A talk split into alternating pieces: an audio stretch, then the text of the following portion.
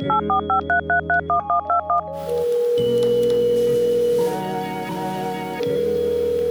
we're live. Welcome to Don't Be Koi. I'm your host, Unkle Lew, and today I have the honor, pleasure, and the utmost appreciation to have with me today Mr. Wesley Dixon. Wesley, thank you for being on the show, sir. How are you doing this afternoon? I'm good. Thanks for having me. I'm happy to be here. Yeah. How's your week been? It's been good. Um, well, you know, today might be the beginning of a week, depending on who you ask. So, so far the week has been fine, only been a few hours long. But the last week was fine. Um, it was productive, uh, restful, um, some other positive adjectives, nothing too negative to report. So it was good. Yeah, no, that sounds really good. That sounds really good. So, if you don't mind, can you tell us a little bit about yourself? Sure. So, um, my name is Wesley Dixon, as you heard earlier, and I um, where do I want to start? I'll start with the zodiac sign today. So I um, am a Cancer sun sign, Cancer moon sign, Taurus ascendant sign for those who follow the zodiac. Um, what that means is I'm emotional and moody, um, but I think in a mature way. So no need to be afraid. So that's me astrolog- astrologically, if you will. Um, I grew up in South Florida, Broward County to be exact, and I live in New York now and spend a lot of time in South Florida still. So um, I call myself a millennial snowbird, so to speak. Um, I work out often. Um, I co teach some cycle and spin classes sometimes. Um, I like to run. Um, and for my day job, I work at a university as an administrator. So that's about it for now. Yeah, no, I really appreciate that. And so I think that that's actually kind of funny with how you describe yourself as a millennial uh, snowbird. Can you go yeah. a little bit into detail about that? Yeah, of course. Well, it really is something that I would love to um, have happened by choice, and it kind of did happen by choice, but really, um, what pushed me into that was that I, um, you know, again, grew up in South Florida. My family's still in South Florida, and of course, during COVID, um, there was much more flexibility in terms of working remotely and being in different places. So, when I was uh, when COVID started, I, I, lived in New York like I do now, but I was in New York most of the time. Um, and then, of course, when we had the ability or we were forced to sort of work from home for some periods of time, um, I was super happy to go home to South Florida. My parents were still there, and of course, COVID was sort of a scary time, and so I was super happy to be close to loved ones. And also, um, I was really actually most happy originally to go to South Florida during COVID because it was uh, sort of in the early fall or winter of 2020, and so um, New York still had a whole bunch of um, you know uh, indoor mask mandates and other kinds of restrictions generally in terms of the kinds of things you could do.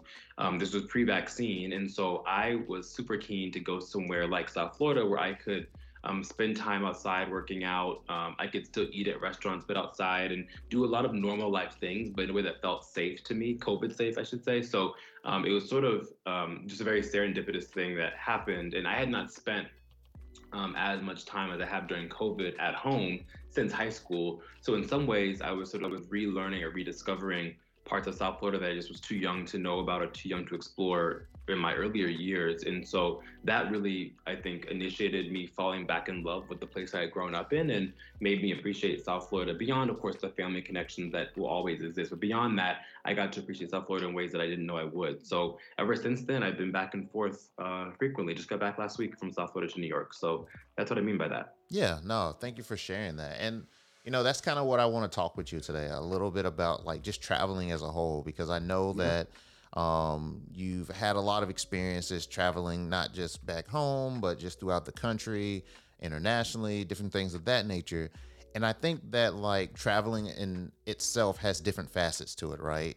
Like we as individuals sometimes we travel just to kind of um, re- press our refresh button have some vacation from the the mundaneness of life. Sometimes we travel because of necessity, like you were saying earlier, because the of the pandemic outbreak and the need to want and want to be closer to be family. So like traveling in a way for um, safety. But then like sometimes we travel just to kind of even for ourselves, for like self discovery and things of that nature. And so like I guess um, for you, I kind of I'm interested on like what struck this first traveling bug for you. Was it something that you did a lot growing up, or was it something that you decided that you wanted to do when you got into your adulthood? Yeah, great questions. Thanks for that.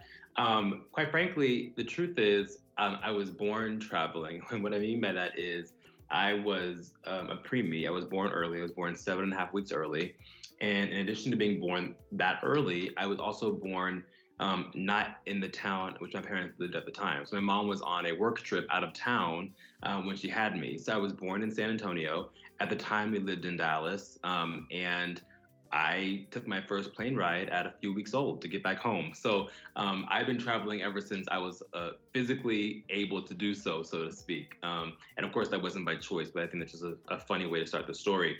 I, since then, have traveled quite a lot, of you know, as you've noted, but it's been a combination of um, sort of others encouraging me to travel and then at some point me choosing to travel on my own. So for the first i don't know let's call it half of my life um, my parents were wise enough and kind enough to uh, sort of bring me on trips that they were going on. My dad used to work my parents both used to work in insurance my dad worked on the sales side. And so um, he would often win different rewards trips for meeting different sales marks um, you know every year and so when you would win a trip you'd often win I think I think the structure was you'd win two free tickets or two free trips. So for you and your partner, which was my mom, and then you could pay sort of at a reduced rate to have an additional person or people go. And so I was a third, so they paid for me to go. So it was a great value, honestly, for them to take me on these trips and for us to have family trips because two thirds of it was free. And so for years, uh, that was my main um, sort of outlet for particularly international travel because through those experiences I went on sort of um, I went to, to Canada to Banff and Calgary for some time. I'd gone on a Panama Canal cruise, um, had been to England and the UK, um, did sort of an Alaskan cruise to stop through Canada. So I did a lot of travel through that means. And so that again wasn't a choice that I made, but rather just the wise and loving care my parents took to make sure that travel was something that I was familiar with at an early age. Um, of course, during that time as well, there was lots of family travel. As you know better than others, our family is very big and lives all across the country and across the world. And so, for things like you know Thanksgivings or Christmases or graduations, I was often traveling to see family. But that didn't mean going on the street. That meant going across the country. And so that was another way in which I learned to travel, just to see family. Going into college, though, I think my parents um, really well placed seeds, so to speak, when I was a child bloomed some, and I was able to travel comfortably on my own. And really, what I mean by that is without their presence all throughout college. So throughout college, uh, my friends and I did sort of recreational trips to Mexico and other places for spring break or things like that. Um, I did a couple of college-funded sort of, I should say, intellectual or study-based sort of trips. I went to the UK. Um, I went to Hong Kong and Macau um, for a few weeks with a college group that was, you know, a study-based group or whatever. And I did that all again without my parents, but felt super comfortable doing so um, just because of uh, the training, so to speak, that I had growing up. The last thing I'll say is that professionally, since I graduated from college, I've also had jobs that have taken me abroad. And it's funny because those trips have been trips to places that my parents have not been before or probably would have feel comfortable going, right? So um, when I was growing up, my parents went places that they took me on with them or places that they had been before and they're happy to show me for the first time. But my work travel has been to places they've never been before, so to this day. And I think there was a little bit of nervousness on their part that I would actually travel to places that they'd never been before and places that in the news and in pop culture were sort of scary and or dangerous. Um, but I had great times there, learned a lot there, grew a lot as a person in these places, um, and, and loved having that experience and loved having the comfort and the confidence from my childhood travel travel to take on new travel in ways that I probably wouldn't have been able to do otherwise. So yeah, that's my uh, travel story, if you will. Yeah, no, I really appreciate that. And so like, you know, I hear you break it down in really in tra- ty- three different types of travel. There's the recreational, which you had the opportunity to do several different times over with not only as a child but also throughout college and probably into this age as well. There's the family yeah. travel where it's kind of like as you met beforehand like a necessity. When you have family who lives across the country or whether it's your Im- immediate or even extended family in like doing that kind of travel um, to basically see the people that mean something to you that help make you whole.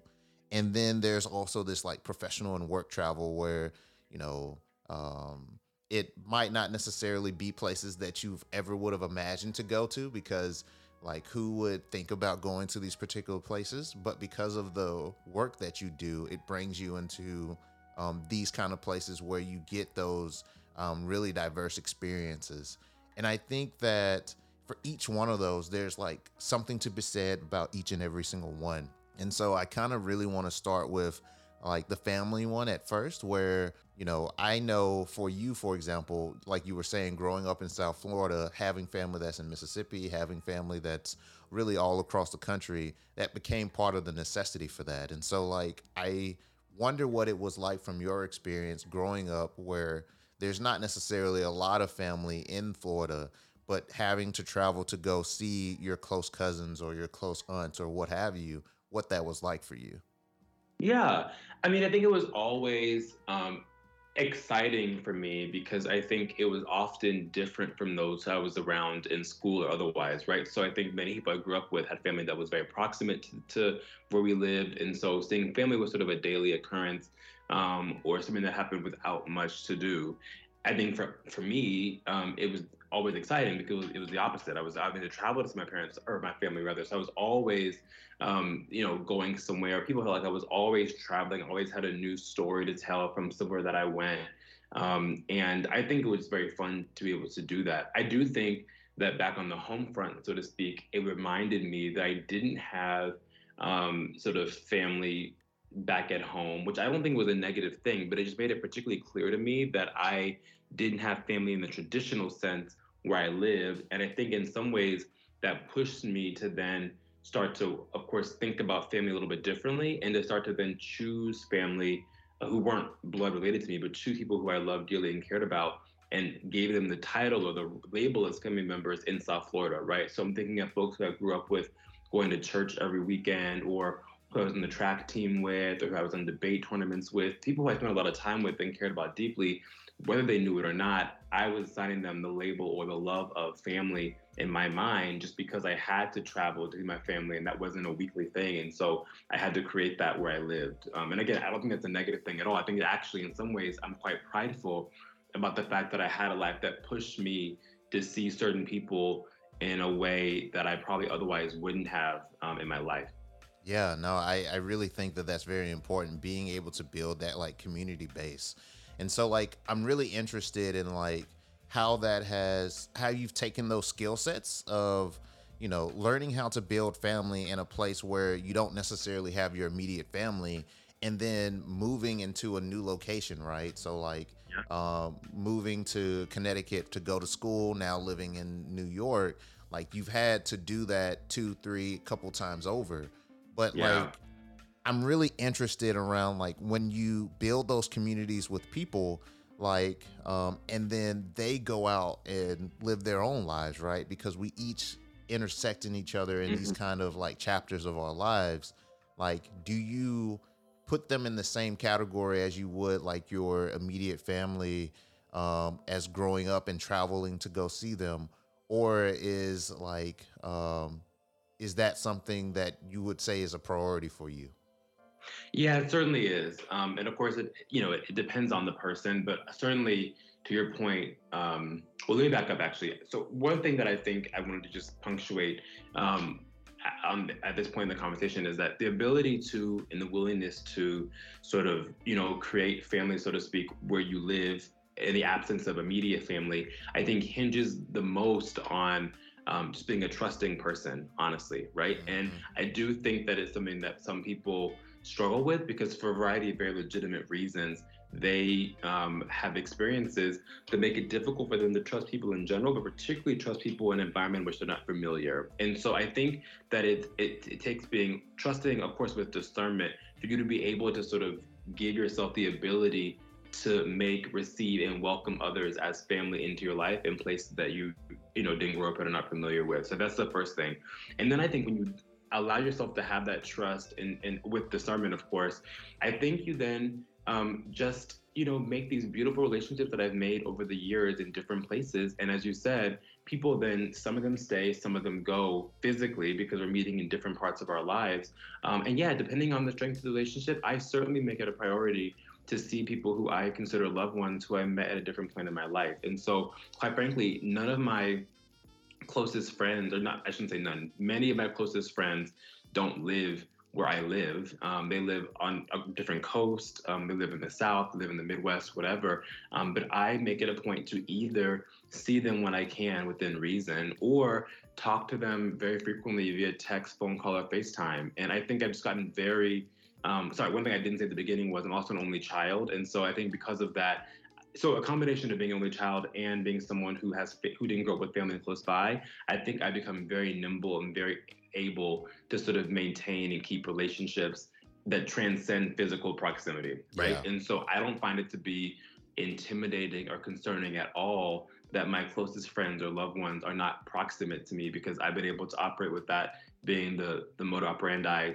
since I was born, and that just continues into my you know 20s and soon to be early 30s. So um, that's not intimidating for me, and I sort of like being able to have my own space and be my own environment, knowing that wherever they are in the world, my friends and loved ones who I call family um, will be there for me and responsive when I need them. Yeah. You know, I think that that's a, a very interesting thing that you bring up there when you talk about establishing those relationships and the first key component of that being trust, especially when we're talking about from a traveling sense, right? Like whether yeah. you're traveling alone or you're traveling with somebody, there's a certain level of trust, especially whenever you're in a, a new space. And mm-hmm. I wonder, you know, like how from your perspective of um I think you you're absolutely right in the the uniqueness of being an only child and the uniqueness of growing up not being in close proximity to your family you have this ability to um, create community um, at at whim, if you will. And so I wonder how, whenever you do travel, like how does that um, transcend in building communities in those new spaces? Yeah, of course. You know, I think one of the things that um, I appreciate most in people in general, and I don't mean this only related to travel, but I think it'll, it's certainly relevant to travel, is I really, really appreciate people who just are naturally inquisitive people.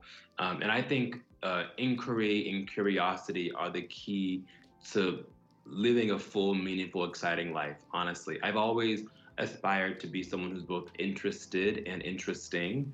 Um, and I think if you can strike that balance and sort of become both of those things, I think the world will open up to you in ways that you could never have imagined. And so, relative to travel, I think that um, going somewhere new and really um, asking sort of some meaningful, exciting, insightful questions of the folks who are from there in a way that makes them feel like you are quite excited about the place that they call home and a place that they know well, I think starts to open you up to community so, so, so, so quickly. And so I like to think that I have a really genuinely curious spirit. And so when I travel somewhere, I just start asking people questions and I sort of acknowledge their own formal or informal expertise about the place in which they live and grew up in and become a student of theirs about that place. And I think when you show interest in something, um, people respond to that. And I think that's the, you know, the foundation of building community. Yeah, no, I, I think that that's um, really intuitive that you, you approach life in that kind of way. So like, do you mind sharing a, a story of a place that you visited and like how you use that kind of that intrigueness that you have towards a specific place to build a community?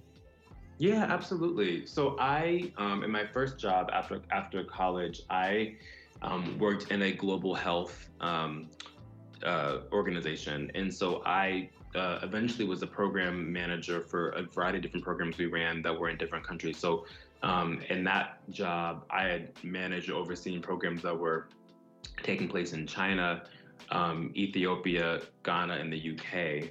Um, and so I traveled to each of those places a number of times over the course of that job. And I think one of the things that I, one of the trips rather that I that I went on, where I really, really was excited to go and to learn more about the place was Ethiopia, in part because it was my that actually represented my first time traveling to the African continent. And of course, as a Black American, it's sort of a very special experience, sort of have your first moment um, I don't want to say returning, so to speak, but going to the continent, um, given all the history that we all know about um, in America and the African continent. So that was a really exciting trip for me.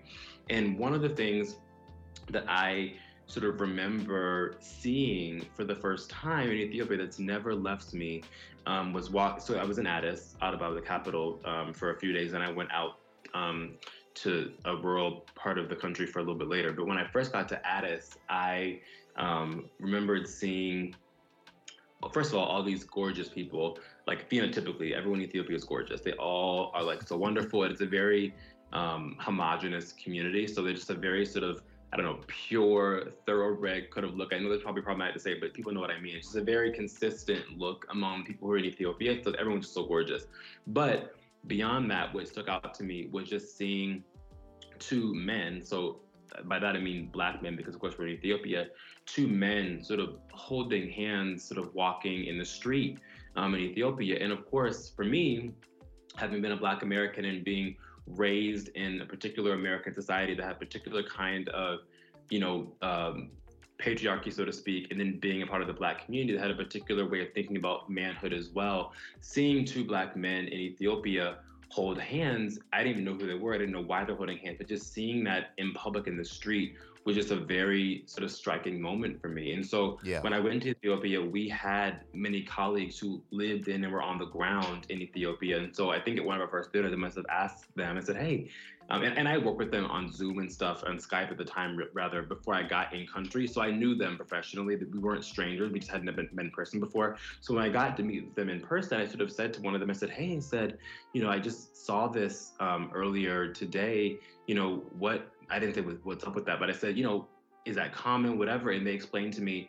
that in Ethiopian culture, it's super common for men who are just platonic friends to show affection publicly by holding hands in the street. And it was just a really great sort of learning opportunity for me. It was sort of a great eye opener for sort of how relationships and friendships um, exist in different cultures transcontinentally. And so that's just one example of sort of, I guess, you know, where my inquisitive spirit um, sort of opened my eyes and taught me something, but also brought me closer to those I was with in a different country.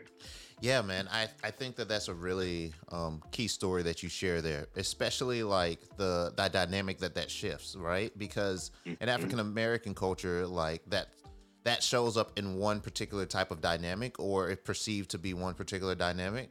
But then in other cultures, it's a whole totally different thing. And I think what's really interesting about that is like you can find those kind of like different cultural differences um, anywhere that you travel, right? Even within like the United States, there's differences around like how we interact with each other interpersonally. And so mm-hmm. I I'm curious around like as you traveled to all of these different places and seen all of these different things, how have you, as an individual, allowed that to develop who the person that you are today and how you show up, and also how you educate others around the the differences and nuances of showing like love, affection, community, and um, culture? Yeah. Great question. You know, I think um, in terms of how I think about this country, I think it has enc- me having these various international travel experiences and cross cultural experiences has heightened my awareness of how much that also exists and can happen domestically as well, right? So I don't mean to glamorize international travel is the only means by which you can sort of be exposed to and learn about different cultures. That's obviously not the case. America clearly is sort of a, a hotbed, if you will, of different practices, cultures, experiences, this and the third. And so I think it just made me more aware that when I travel domestically, which again, mostly is, you know, I don't know, to see, I had been, but, you know, to see family or to see friends or whatever, and not thought I have not thought of it primarily as sort of an educational opportunity. I think now, even if I'm traveling to see family or friends or whatever domestically, I'm aware that there's also, you know, uh, internal, personal, educational things that can happen from domestic travel as well, right? And there's learning to be had. And so I try to just find opportunities to be very local when I travel domestically. Um, again, even if the overarching goal is to be with family or friends. And so if that means that I'm going to um, you know, go on a run and get intentionally lost and just go in a city that I haven't been to before and just run, you know, explore the city on foot, not have a map, not have a route, I'll do that because I think that'll show me, or my hypothesis is it'll show me parts of the city, parts of the place that I wouldn't have seen otherwise, won't know about. I might see some cool things, ask questions about. And so I think that has been sort of the, I, I would say, sort of the practical way it's changed me in terms of travel. But in terms of what it means for community and love and all that stuff back here at home, um, I think that you know, it really had just made me aware that across the world and across communities, people often, I think, have the same desires and wants, right? They want to feel useful. They want to feel like they're in community. They want to feel like they have support, um, like they're able to live a happy life independent of where they are. And so I think I've always been a particularly loving and caring person, but I think having these experiences internationally has made me um, I was gonna say more lenient, but really more open um, to what community looks like domestically um, and how you then show up for people um, in ways that may be beyond, you know, coming to a party or you know giving them a gift. There are ways that are simpler than that, but are more meaningful than that. That I think you um, uh, can show people. And I think also, you know, we grow up with people you know, we grow up with our classmates, our neighbors, we have college friends or whatever. So around them a lot. And I think in some ways, because we're around them so much, we take for granted there are things that we don't know about them. And I think we don't ask questions that get to know them um, intentionally. We just sort of let our time as friends define what we know about somebody. And I think I have taken a stance of when appropriate and when I feel moved to asking people I've known a long time you know, pointed questions just because I don't know the answer about about that in their lives, and I'd like to know it. And so I think that inquiry-based approach to travel and life um, is something that you can even bring to your closest loved ones and friends because there are probably things you don't know just because you've been around them and gotten in a certain mode with them. So I think that's how those experiences have influenced how I think about my friendships and relationships here at home. Yeah, no, man, I think that's really beautiful, especially like it sounds like for you traveling in itself whether it's like traveling up the road or traveling like across the world like it's an opportunity for growth. And i think one of the keyest points that you talked about that is during the pandemic when you got the chance to come back home and explore sides of south florida or just explore the state in a way that you've never even been able to do or haven't done since you were like a child so having like that new perspective on the place that you call home as an adult. And I think we all get to have that kind of moment, right? Where we are coming back home or coming back to a place that is a familiarity and like we think we know everything there is about that place, but because of the places that we've been, the things that we've seen, we have a new perspective around what home means for us. And so like one of the things that I wonder for you is like um, do you ever go on like self traveling journeys or um, like self trips, if you will? Like whether it's like you were saying, getting lost um, while you're running, I would consider that like a self traveling trip, or yeah. like even going like across the country or to a different con- country by yourself. Yeah, I love solo travel. People think I'm so strange for saying that, but again, I think part of it is, or part of my comfort is that I'm an only child, so I have done a lot of things by myself growing up, and so I think this is no different. I've done both solo domestic trips and I've done um, solo international trips. So I think one of my most exciting solo international trips was uh, when I went to Zanzibar in East Africa um, a few years ago. I was in Rwanda for work, um, and wanted to sort of add on a vacation and you know was trying to find somewhere that was close and easy to go to and so zanzibar was relatively close uh, to kigali and so i flew to zanzibar was there for about four or five days and had the best time and i just sort of i lived in this airbnb that was right on uh, the ocean. It was not glamorous at all, which I was super excited about. It was, uh, for all intents and purposes, a hut on stilts that was uh, had three had a roof and then three walls, and the fourth wall was sort of open facing the beach, and it was just the most sort of simple um, non-technological, non-fancy accommodation, but I just felt like I was sort of, off, and I, and there was internet, but it effectively didn't work, so I felt like I was off the grid for those four or five days, and I just really, really enjoyed it. And I got on this fish, I got on a um, on a boat, a fishing boat, maybe mm, was it? No, it wasn't a fishing boat. I, it like sort of like a tour boat, and it was like me and like four others, and there were two people who were from France, two who were from Germany one from Italy. And so it was the coolest thing because I just sort of met these people. We're not friends today, but they were great travel partners on that day. And I learned so much from them. They learned a decent amount from me, I assume. And it was just fun to be sort of in a place and an experience with folks who I never would have thought I would have met and um, doing things that were exciting, um, not having to not feeling pressured per se to perform for people who I knew who might have been traveling with me. I could just, you know, be there, do nothing, do everything, and just have a great time. So that was internationally. And then domestically, yeah, I, I drove during COVID. I would drive from New York to South Florida because I was not comfortable flying at the time.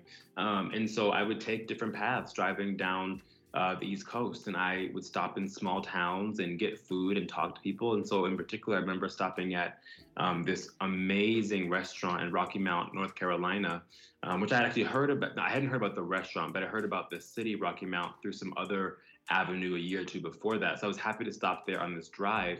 Um, and then I found this amazing I think it was a black owned restaurant and it was sort of like a soul food restaurant. It was like a soul food slash Carolina barbecue restaurant, but it also like had a very modern um, and I, should say healthier approach to soul food, so to speak. So they had, you know, candy yam, but they weren't really candy yam. They were like two potatoes with like ginger and an orange zing. So it was cool. So it was a great restaurant. Talked to the local people who worked there, had a great time doing that. So yeah, I just love going places on my own. And I feel like when you're by yourself, you actually, um, I don't know, I feel like you welcome exciting experiences more than you do when you're with a group. And of course, I love group travel as well, don't get me wrong. But I think when you're by yourself, you happen to be able to stumble into people, places, things that you probably wouldn't stumble into with a group. And I like the serendipity of that. Yeah, no. While I was hearing you talk, man, like I was thinking about like this unique experience and perspective that you have around travel. Like, you know, as a point of privilege, is like we can think about like um, where we are as a people, like African Americans, compared to like 50, 60, 70 years ago. The idea that you can travel from New York to Florida and like um, visit all these different places and feel relatively comfortable, right? You know, there's mm-hmm. certain states that like I still probably wouldn't stop in, but like, you know, I think that it really and truthfully speaks a lot of volume to like um, the kind of experiences that we have because of um, those more freedoms that we have, if you if you will. And one of the things that I'm really curious about is your perspective of um, the black people that you've seen, like from stopping in those ver- um, random different places, like from um, I think you said Great Mount, North Carolina, and like um, traveling to Ethiopia compared to Rwanda, yeah. compared to Zanzibar. These are all like different communities within the diaspora. But like, I, I'm curious around what are some of the similarities of what you felt to make you call these places like comfortable enough, trusting enough, okay enough to stop in and feel, for lack of a better term, at home, even if it yeah. was just for that time period. Yeah, it's a great question. Um, let me think out loud about that. I, um, in North Carolina, um, you know, that probably felt among the black folks I ran into, that probably felt um, just more familiar. Um, as you know, our family's from Mississippi, and so um, you know, both from the from the South, so to speak. And so I feel like sort of the food, the menu, the hospitality, the mannerisms of the folks I met in Carolina in that particular instance were just very similar to that that I knew from my family. And so I felt like I could understand sort of what, uh, you know, how they operated, how they were. And that just was really easy for me to sort of plug into.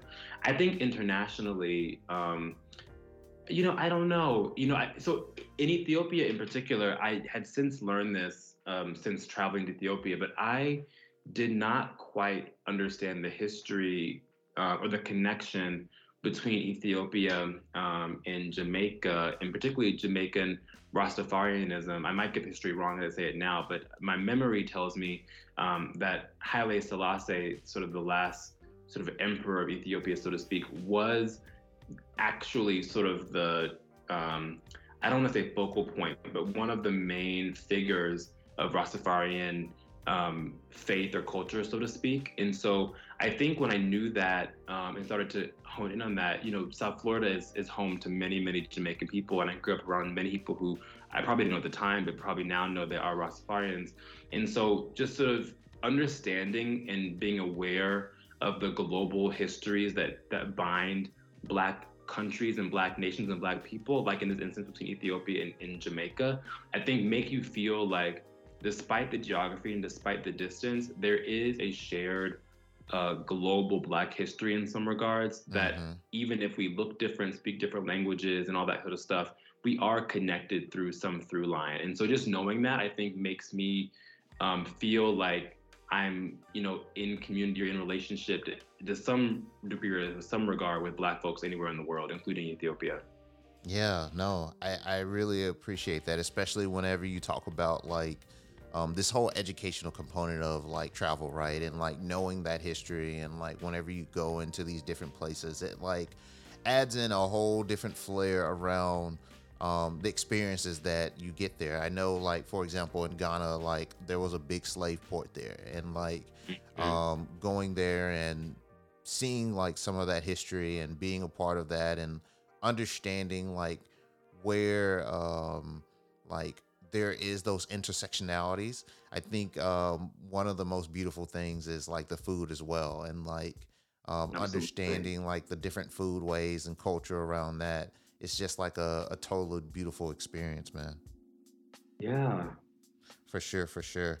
So like let me ask you this then. So like with someone who is just beginning this journey, right? Like I, I'm yeah. hearing you saying like all of these different beautiful places. Some have been to like because of work, some have been to visit family, and then there's like this recreational component around it. I think the major question that a lot of people have is like how? Like there is the financial component of it around like how can I make my means to explore these tra- um have these traveling experiences and like if you could like package it in, in like a bundle where there's like a um, premium package where you're going and doing the international travel or like the the bronze package if you will where it's like you're traveling up the street like how does one begin to start this traveling journey yeah. So I, it's a great question. I um, want to bring back what I said a little earlier, just to start, which is to say, I think, um, and I'm saying this in retrospect. I didn't uh, start my life or my travel like this, but I think it's advice that I could give now to traveling a lot. I think that I would actually just hone, if I were somebody, I would hone the ability to sort of, sort of uh, suck the most out of where you are, so to speak, mm. right? So before you spend the money traveling to Ethiopia or to Dubai or to wherever, in my opinion, I think it'd be a great practice to do some local staycations. I don't mean staycations only in the sense of like, oh, I live in Miami, so I'm gonna go get a beach of a beach hotel and just you know relax. You can do that too. But I think if we're traveling, if we're talking about for this sort of getting a greater awareness and self sense of self from travel, I think getting practice, sort of exploring your hometown, is the best way to go because it'll make you understand then how you can you know live amongst things and still not know or understand them and start to then ask questions and learn about places that you thought you already knew. Once you get that skill honed i think any other level of travel you do um, will be maximized so to speak. You'd ha- i, I would speak for myself i would hate to go somewhere quote unquote exotic um, and get back and say oh my gosh i wish i would have asked this or knew this or done this. Um, and I think you can avoid that by, again, t- t- practicing the travel where you live, as paradoxically as that sounds, right? So that's uh, something I would say at the beginning. I think in terms of how to make this happen practically on different levels, um, you know, I think you have to uh, first learn how you like to travel, right? Do you like traveling with others? Do you like traveling by yourself? Do you like traveling on a schedule? you like having a more free flowing time. I think all those things are things that you would want to learn and experience and, and discern. And I think, again, the more practice you have, local or otherwise, you'll get a better sense of that. But in terms of, again, actually going these trips, quite frankly, I made it clear on this podcast, you know, I have been able to travel a lot for myself because of work, right? And that makes the financial burden, so to speak, much smaller than it would be if I was just traveling to these places on my own with no other reason of going, right? And so I think that is just a moment of transparency where it's like, hey, I'm not, I have not dropped cash value for all these trips for all these years. Probably the majority of these cool trips I've gone on have been subsidized substantially by work or by school, right? And so that's just the, the reality of it. But I think if you know that you want to start traveling and you want to be able to have those experiences, you know, potentially look for jobs that facilitate that kind of travel, whether it's you going to a conference somewhere or you running a program somewhere that's not where you live. Maybe look for jobs that enable you to have that experience. Um, I think otherwise, if it is so just recreational or family, you know, I think planning is an important part, right? In planning, um, asking questions of those who've been to the places you've been to before, making a budget, starting to save for that trip, I think is really how you start to piecemeal together a travel experience um, that's exciting, new, and fun for you. Um, and again, I think you have to understand part of the learning thing earlier. You have to understand what you're willing to do and what you're willing not to do, right? You have to know if you're willing to be in a place that might, you know, have some form of civil unrest, so to speak. I don't mean to sound dramatic, right? But when I was in Colombia last summer for my birthday, there were some um, sort of uh, protests going on nationwide because some taxes that the government had levied federally against the citizens. And so, you know, me and those I travel with had to decide how comfortable we were going to a place that had, you know, some things of concern going on. And so I think you have to answer all the questions yourself, but I think the more experience you have, the easier it becomes answering those questions for yourself and for others.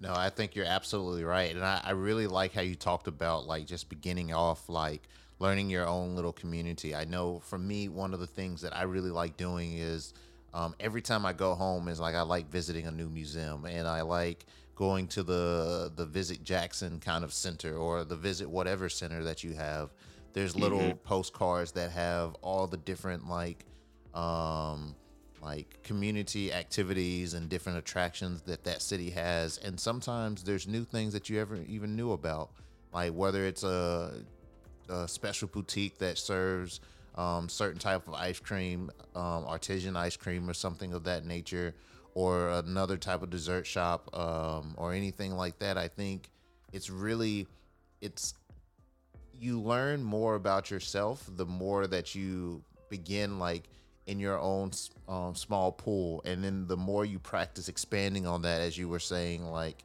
um, mentioning about going to colombia like you wouldn't be able to feel comfortable going to a place that was having a little bit of um, civil unrest unless you've um, had experiences like in other different countries where there were probably similar or maybe even worse things going on. But having that um, kind of presidents to set your own tone, to set what you feel comfortable with. You kind of have to start small and then work your way up to it. Mm-hmm. No, I think that, I think that that's really beautiful, man. Well, I I really appreciate you taking out the time to speaking with me today, and um, I want to go through with you some lightning questions um, that I go okay. through with every single guest. you sound excited. I am. All right. Well, we'll do this and I'll let you get back to your day. All right, let's go. So, what's your favorite relaxation or self care activity? It's a great question. I um, think for me, that is cooking. I love cooking. We didn't talk too much about food and travel today, but we can talk about it later. But I think cooking is such a great communal activity and such a great sort of art um, and and you know sort of a tactile thing to do. And so I love cooking and trying new things whenever I can. All right, sounds good. What's your best book recommendation? Yeah, it's a really I don't know. People think it's cheeky, but I think it's so insightful. But I have always loved The Little Prince. Um, and The Little Prince, of course, is an allegory. It's I think often thought of as a children's book, but the themes I think are actually themes that adults could resonate with a lot. Um, it speaks a lot about how, quite frankly, jaded adults are and how having the spirit of a young, curious person who's not been molded by the world yet is how the world opens up to you, opens up to you rather. And so I've always loved The Little Prince and read it. It's very short, so I read it probably once a year, once every other year, just to sort of have it back in my spirit. But I think it's a great book for everyone to read. Oh, I love that. And lastly, one person you want to thank for your journey thus far. Yeah, there are many folks. Of course, I love my parents, and they I've mentioned them a lot on the podcast today. But I think the one person who I'm, who's on my spirit today to sort of thank is my 10th grade guidance counselor, whose name was Nicole Wilson. I went to a, a private school that was predominantly white, um, but she was actually a black woman guidance counselor, and she took a special interest in me, and she always made me aware of unique programs, opportunities for students of color in particular, but also students in general. And so she was a great advocate of mine and um, really looked out for me in a space that I probably wouldn't have been looked out for otherwise. And so I just, um, in the spirit of sort of inquiry and education, I really have always remembered and appreciated Ms. Wilson's impact on my life. So today I'll give a shout out to her. Oh man, that's beautiful. Well, thank you, man, and I appreciate you being on the show. I hope you have a great rest of your day. This has been another episode of Don't Be Koi with Unkle Lew. As always, I'd like to thank this episode's guest for a great conversation, as well as thank you, the listener, for joining in. Whether you're a first time listener or a regular, I always appreciate your support.